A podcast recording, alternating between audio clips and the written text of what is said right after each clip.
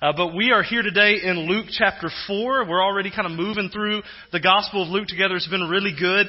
Uh, while you're kind of getting there, let me just remind you of tonight's pasta fundraiser. I know you've heard about it a lot over the last several weeks and you walk in and there's decorations in the hall to remind you of it, but I wanted you to hear this from me. I know you've heard it from the platform and in our announcement videos, but uh, we, we are not going to fundraise our church to death. This is the fundraiser for our youth camp and uh, kids camp. So we're not, just know that tonight I want you just to pray about what the Lord would have you give and come and give generously. Let's have a good time, support our kiddos. And in that, I'm also excited about just getting to get together and hang out. So we're going to have a really good time tonight. I want you to make plans to come and hang out with us and just pray about what the Lord would have you give. So we'll see you this evening for that. But with all of that, man, what a great day we've already had. It's, uh, I, I told the first service I'm always antsy about preaching and eager to get going. Uh, but all you got to do is start having baptism, and by the time you get to preach, you're like you're running. So this whole day, I haven't had time to be antsy today, but I'm excited about what God's going to do, and I hope you are too. So let's just take a moment to pray and ask Him to help us.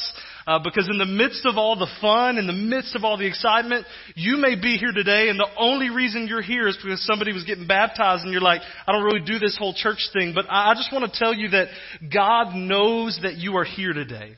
So if you are in this room, if you are watching online right now, if you are under the sound of my voice, I want you to know that God has a word for you. So let's pray and ask Him to speak to us, and then we'll get to work here in Luke chapter 4.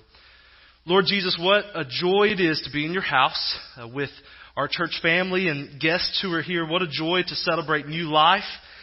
Lord, even as, as I pray and look at this baptistry before me, God, what joy we have to be able to celebrate new life. But as I think about new life in these folks who have come for baptism, I'm also reminded of the fact that every single one of us who have a relationship with you have that same new life. So Lord, we rejoice in the new life you've given us, but Lord, we know that new life comes with a new call, and that's to follow you with everything that we have. Lord, we don't want to be people who uh, profess to follow you but don't follow you. So, Lord, as we open your word, we're asking you to teach us what it means and what it looks like to follow you. So, help us to do that today. Give us eyes to see and ears to hear, a heart to receive, and feet to walk out your truth today. It's in your name we pray. Amen. All right, Luke chapter 4. Let's get to the text. I just got to tell you, I might be sore tomorrow from all these baptisms. Like I'm just thinking that, like I was stretching back there and I was like, oh man, but that's a good sore. It's a good sore, alright? Anytime we can do that, it's great. The word of the Lord, Luke chapter 4. Let's read it together. And Jesus, full of the Holy Spirit, returned from the Jordan and was led by the Spirit in the wilderness for forty days, being tempted by the devil. And he ate nothing during those days. And when they were ended, he was hungry. The devil said to him, If you are the Son of God, command this stone to become bread. And Jesus answered him, It is written, Man shall not live by bread alone. And the devil took him up and showed him all the kingdoms of the world in a moment of time, and said to him, To you I will give all this authority and their glory, for it has been delivered to me, and I give it to whom I will. If you then will worship me, it will all be yours. And Jesus answered him, once again saying, It is written, You shall worship the Lord your God, and him only shall you serve. And he took him to Jerusalem and set him on the pinnacle of the temple and said to him, If you are the Son of God, throw yourself down from here, for it is written, He will command His angels concerning you to guard you. And on their hands they will bear you up, lest you strike your foot against a stone. So now even Satan is trying to quote scripture. Jesus, though, in verse 12 answers him, saying, It is said, You shall not put the Lord your God to the test. And when the devil had ended every temptation, he departed from him until an opportune time. Now, this is a classic story. If you have a church background, you've likely heard multiple sermons on this passage. If you're new to church and following Jesus, then this may be new to you. But I would just say, regardless of where you're at this morning, this should be a little bit shocking to us. And here's why. The Bible tells us that following his baptism, Jesus has just been baptized, and if you remember last week's message, he's been baptized. The Spirit of God descends in the form of a dove, and the voice of God audibly and loudly says, This is my Son, listen to him. This epic, incredible moment. Then the Bible says that the Spirit of God leads Jesus out into the wilderness, into the desert, to be tempted by the devil for 40 days. Here's why that kind of concerns me today. And, and I don't want to be an alarmist, but I do want to offer just a word of caution. I said last week that, that we are in an exciting time as a church family. People are coming to Christ. People are being baptized. People are coming to join our church and we're celebrating all of that. But as we celebrate, again, just another word of caution to be prepared. Because the reality is we have a real enemy who does not like it when God is on the move. And some of you perhaps have experienced this, but it's in moments of great spiritual triumph that the enemy comes in to attack. Just as we see here with Jesus. So if you're not already, I just want to invite you to please pray for our church intentionally pray for these 12 people who are baptized today. Next week in your bulletin, there will be a list of their names. And, and, I would just ask you to come next week, get that, commit to pray for them in this season because the reality is when God is moving in our lives, the enemy does not like it. The reality is it's not if, but when temptation comes, will we be prepared?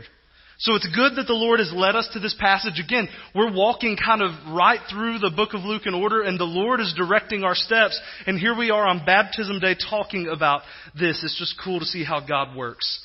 So Jesus is in the desert, and the text tells us that all of this takes place in a span of 40 days. Jesus is fasting. He has not had any food. And Luke notes that at the end of 40 days, Dr. Luke, very astute here, says he was hungry. No kidding, Dr. Luke. I'm just telling you, if I fast for 40 minutes, I'm hungry, alright? So by the end of this service, I'm going to need a donut to pick me up, alright? But Jesus is hungry and Satan is going to come in and tempt Jesus in three very specific ways. First, with practical needs. Hey Jesus, you're hungry, right? Why don't you turn these rocks into bread? Why don't you make some food? You can do that. You're Jesus. Jesus responds, It is written, man shall not live by bread alone. Then it says Satan essentially is taking Jesus on a tour of the world. It says he takes him up and shows him all the kingdoms of the world in an instant. You can imagine what that must have been like, but it was probably kind of crazy. So Jesus sees this and the devil says, Hey, I, I kind of can run all of this. I'll give it to you if you worship me. And Jesus again says, It is written, you shall worship the Lord your God and him only shall you serve. Finally, the text tells us that Satan takes him up on the pinnacle of the temple. Now, when you read about the temple in Jerusalem, I think that sometimes we kind of just see like a megachurch looking building, but the temple was a beautiful, gorgeous, ornate wonder of architecture, and it was about six or seven stories high. So Satan takes Jesus to the top of the temple and says, Hey, why don't you throw yourself down? No big deal. If you do, somebody will come and catch you. We got this. And Jesus says, you shall not put the Lord your God to the test. In fact, if you remember, that's where uh, Satan actually misquotes Scripture and tries to abuse Scripture. And Jesus says, no, no, no. God said you shouldn't put him to the test. Luke tells us then at this point, after three attempts, that finally the enemy leaves him. But notice that Luke notes there, until an opportune time. He's not done yet. So, in the midst of a short and really rather to the point passage here, there's a lot for us to consider. Before we specifically talk about temptation, it's important that we continue this theme. Dr. Luke is trying to teach us through this gospel about who Jesus is and what he came to do. So we've been reminded of this truth throughout this series, and again we see here that Jesus is fully God and fully man. Jesus is fully God and fully man. We talked about this at length a couple weeks ago. If you want more on that, you can go back a couple weeks and look at our archives and listen to that entire sermon. But Hebrews 4:15 says that Jesus was tempted in every way that we are, yet we know that Jesus did not sin. And we see that here in Luke 4. Just as we are tempted, Jesus was tempted, but he never bought the enemy's lies, and Jesus always wins. He always wins. It's important to note here that this is foreshadowing the fact that Jesus will ultimately defeat Jesus through his death. He'll defeat Satan. Jesus won't defeat Jesus. He'll defeat Satan through his death, burial, and resurrection on the cross. And then ultimately, we're still waiting for that day when he returns and finishes this thing. The reality is Jesus always wins. He's fully God and he's fully man, and he always wins. It's important truth for us to remember.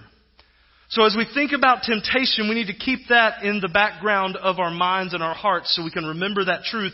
But so much been, has been made of these temptations and how they speak to our lives. Again, I said earlier, if you have a church background, you've probably heard messages on this passage. Some have talked about the nature of these temptations and how Satan wants to tempt us with like the physical and the spiritual and the testing God, all these different ways that Satan will tempt us. Some people will talk about the ways that uh, the fallacies in Satan's temptation, how he's trying to misquote scripture, but then he's also trying to offer Jesus something that really is already his anyway ways. But today what I want to do, rather than get into the theological stuff that's there, and there's good stuff, we could spend a few weeks on this, in the few minutes we have together, I want us to kind of zoom out and take a broad view as we think about what temptation is and how we can go about it and dealing with it as the people of God.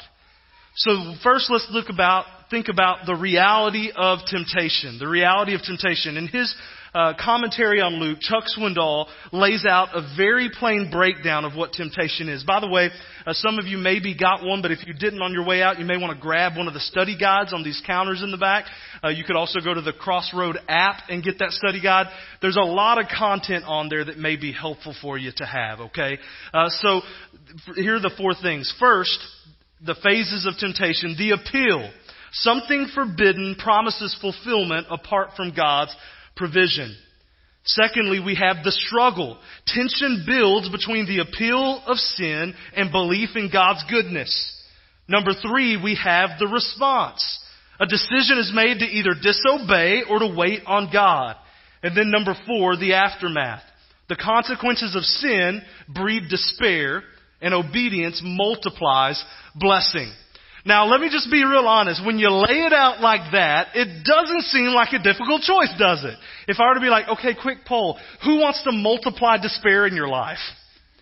Who wants to multiply the blessing of God? Like we know the answer to that, right? Yeah, Kerrigan's right on the second one, right? We want to multiply the blessings of God. It's an easy choice, but here's the reality that shocks us a little bit. We all fall into temptation and struggle with temptation. Even when we lay out the reality of temptation, here's the other reality. This is still a struggle for us. Even though we know it's a very clear choice, we still find ourselves struggling. Why is that? We know that sin is dumb, but Jesus is awesome. So why do we continually find ourselves choosing this path? The reality of temptation is that we have a real enemy. Just like Satan tempted Jesus, you need to know that Satan tempts us. Satan tempts us. The devil, Satan, the evil one, whatever you want to call him, the reality is we have an enemy, and he really does, as the Bible says, seek to kill, steal, and destroy God's people. I'm not sure, though, that we take the threat of Satan seriously today. I think, and I'll just be honest, confession from my life, I think it's at times it's kind of awkward to talk about Satan. I don't want to talk about it. And, you know, I kind of come from a background where, you know, if you went to a church and they talked about Satan a lot, you were like, it's one of those churches, right? So even me preaching about this and, and talking about it so much, it seems kind of weird for us. But, but what we've done, I'm afraid, is kind of turned Satan into the bumbling idiot bad guy character in every super, superhero movie. Like we kind of think of the, the red horns and the pitchfork and he almost becomes a bit. It just becomes like a joke and we don't really seriously think about the enemy that's in our lives and, and we really disregard it and push it to the outside. But we need to understand the Bible is consistently calling us to watch out for our enemy. The Bible's consistently, here's what it says. It says that Satan is like a lion prowling around seeking someone to devour. That's what the Bible says about our enemy. So the call for us today, when we realize that Satan tempts us, is to not treat the lion like a cute little kitten.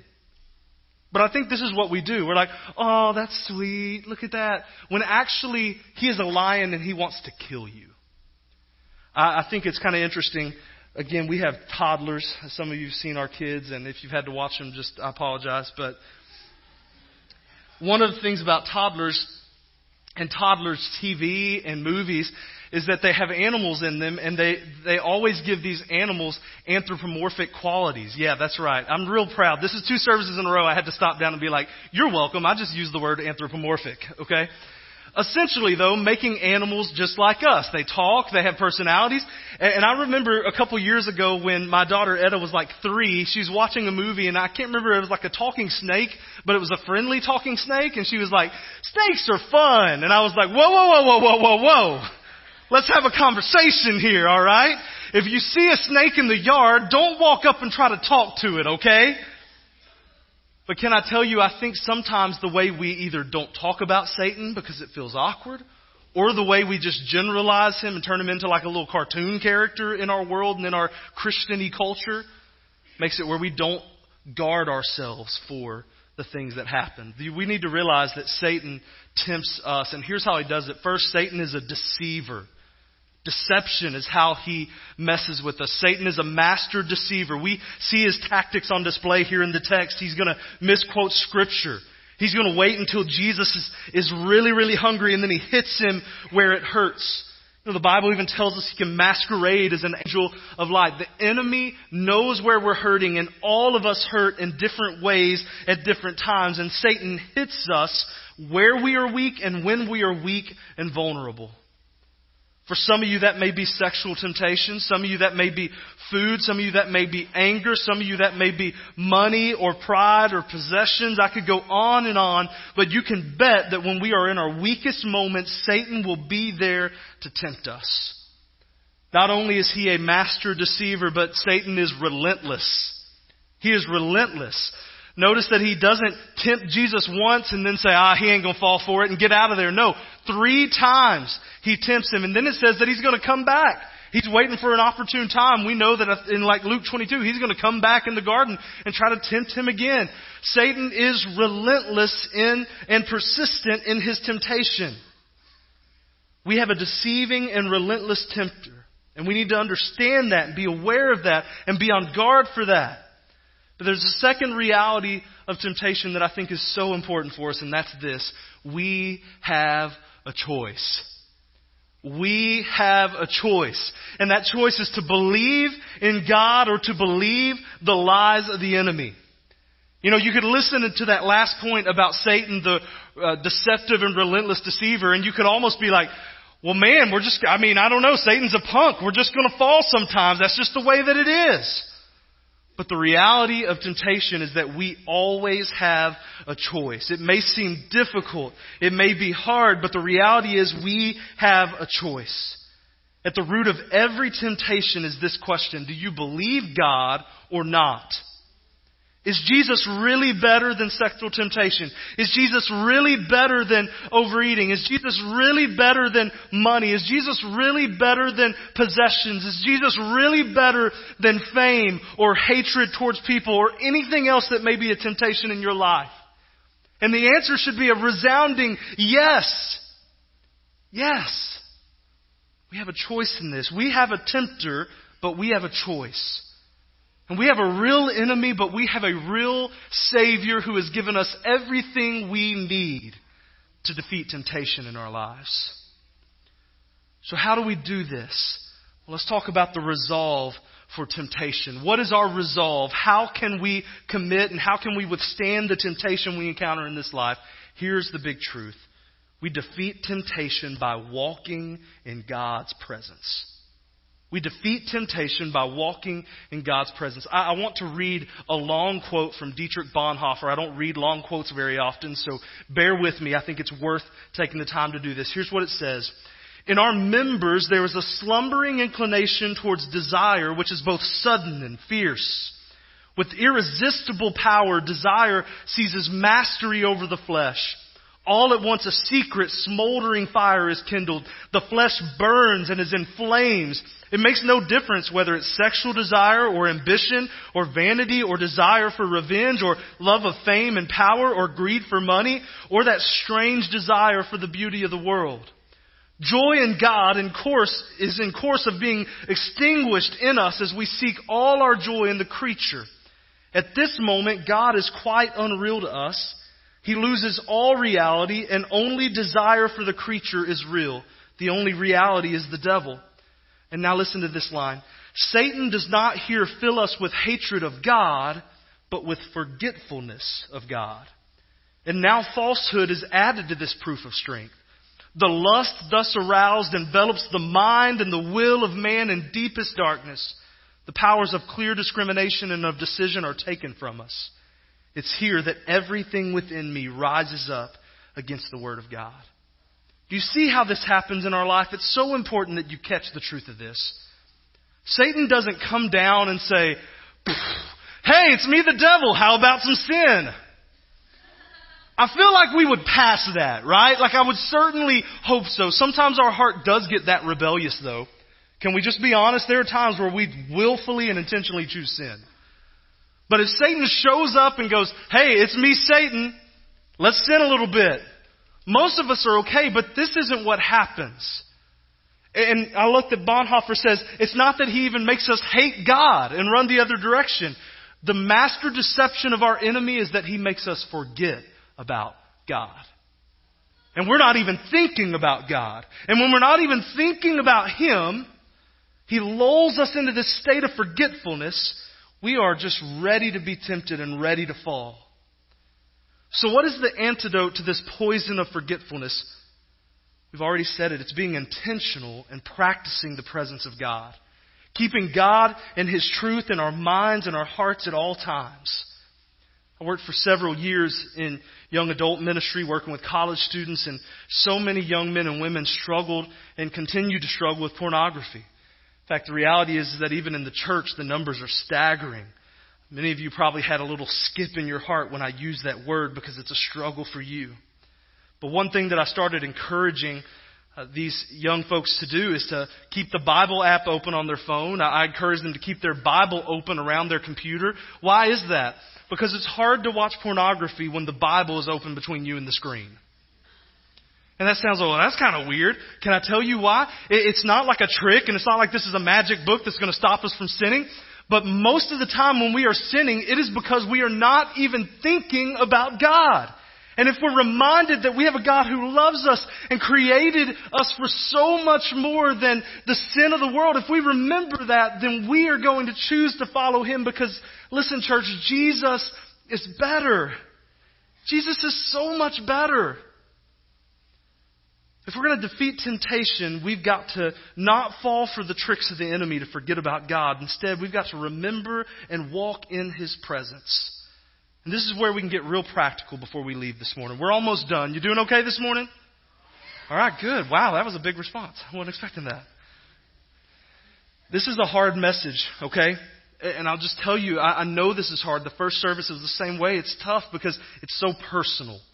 Because every single one of you in here, me included, we struggle with some of these things. Whether it's something I've mentioned or not even mentioned, but we struggle with temptation in our lives.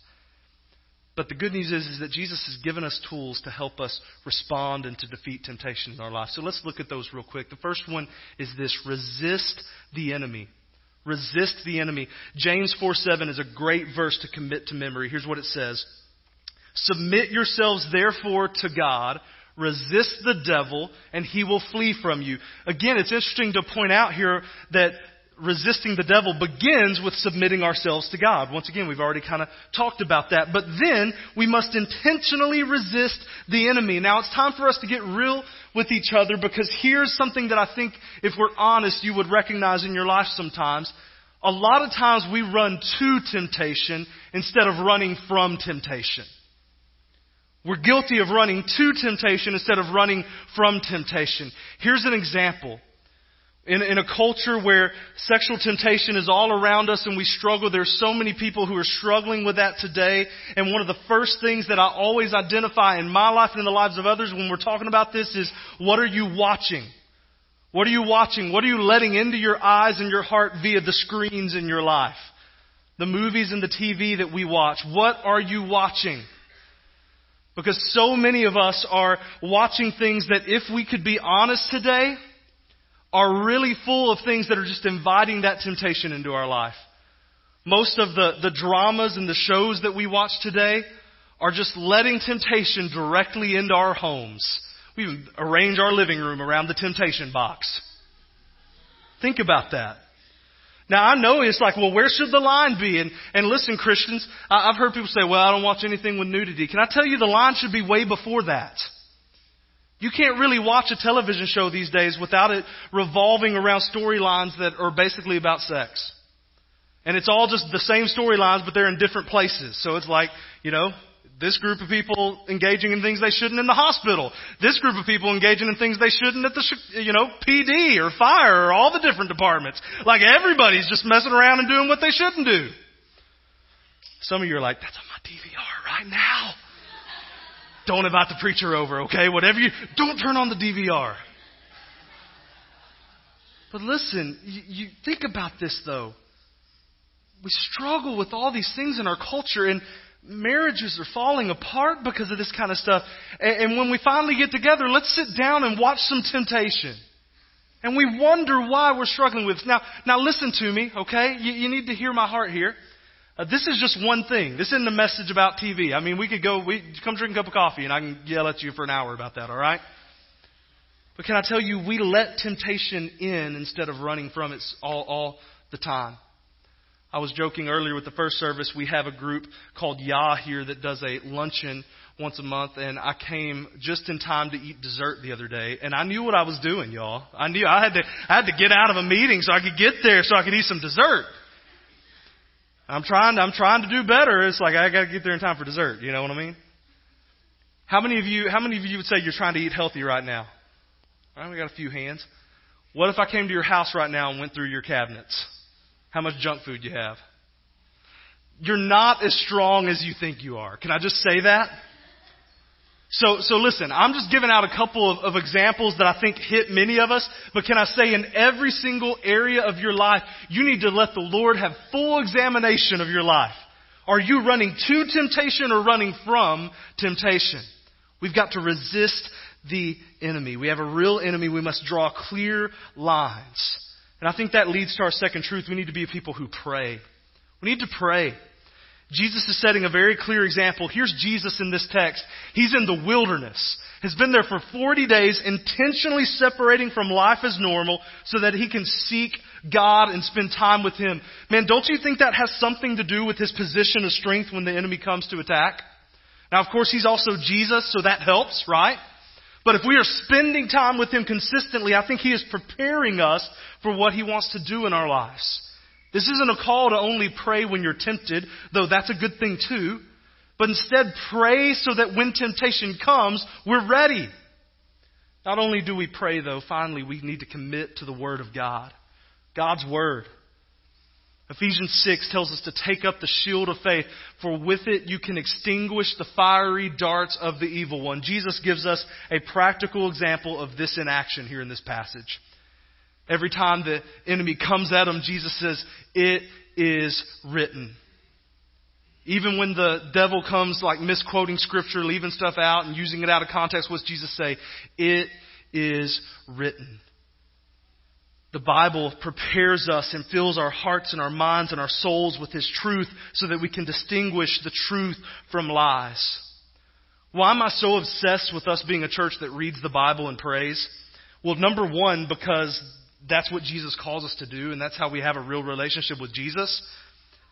But the other thing is that I know when we do these things that when our hearts and minds are full of His truth, it causes us to go about our daily lives with a focus that's way beyond ourselves because Here's the truth that Luke has been reminding us throughout this series. Some of you, if you've been here, you've heard this. We've been talking about radical change, that Jesus wants to radically transform our lives. And on the first sermon, we're talking about that. Everyone's like, Amen, yeah, radically change me, Jesus. What does that look like? What do I need to do? And here's what we said radical change starts with everyday, small, daily commitments to obey Jesus and be faithful to Him with a commitment to open our Bibles and let Him speak into our life, with a commitment to pray and talk with Him and share our lives with Him.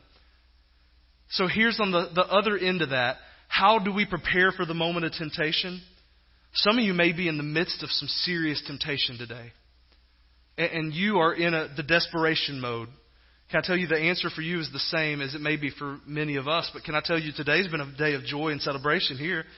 We've been baptizing people. God's doing a great work. But can I tell you, preparation for temptation starts today. It starts today with the same daily everyday, regular faith commitments of spending time with Jesus and letting Him be a part of our lives. Because again, we can't forget Him and His presence. Because when we do, that's when we're ready to fall for temptation. You may be good right now, but can I just tell you, tomorrow morning when you're headed to work and you're in traffic, you're going to forget about God. Later this week, when, when things start going bad with your family, when you're frustrated with your spouse, you're going to forget about God. But can I tell you what would change us? Is if tomorrow when we got up, we opened our words, said, Lord Jesus, speak to me. Who do you want me to be? Lord, help me to live for you. Help me to follow you today. Help me to live out my faith commitments because guess what? Then when the temptations come, when the struggles come, we're already prepared and we're ready. So, how do we defeat temptation? By walking with Jesus. Because when you walk with Jesus, church, listen, nothing is better.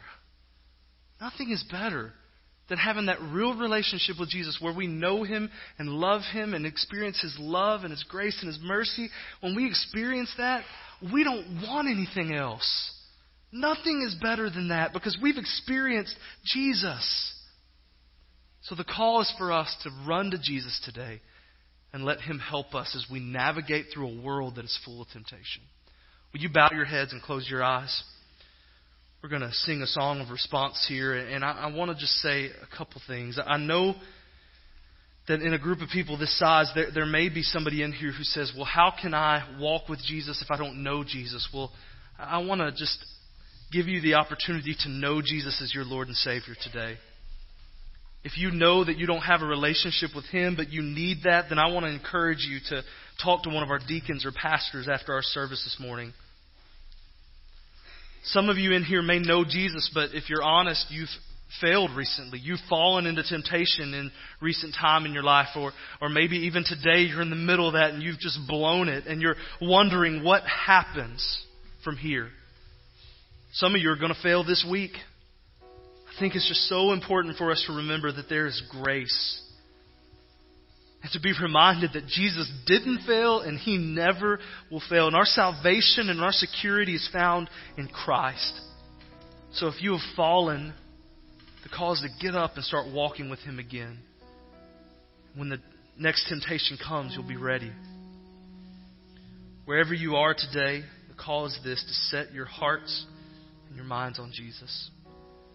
Lord, thank you for your grace. Thank you for your truth.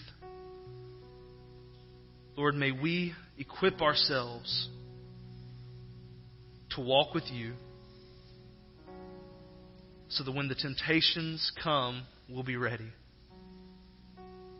Thank you for your grace and your mercy and your love for us that even though we mess up, you still love us. And the moment we get back up, you meet us there. So, Lord, I pray that all around this room, people would get up today and start following you again.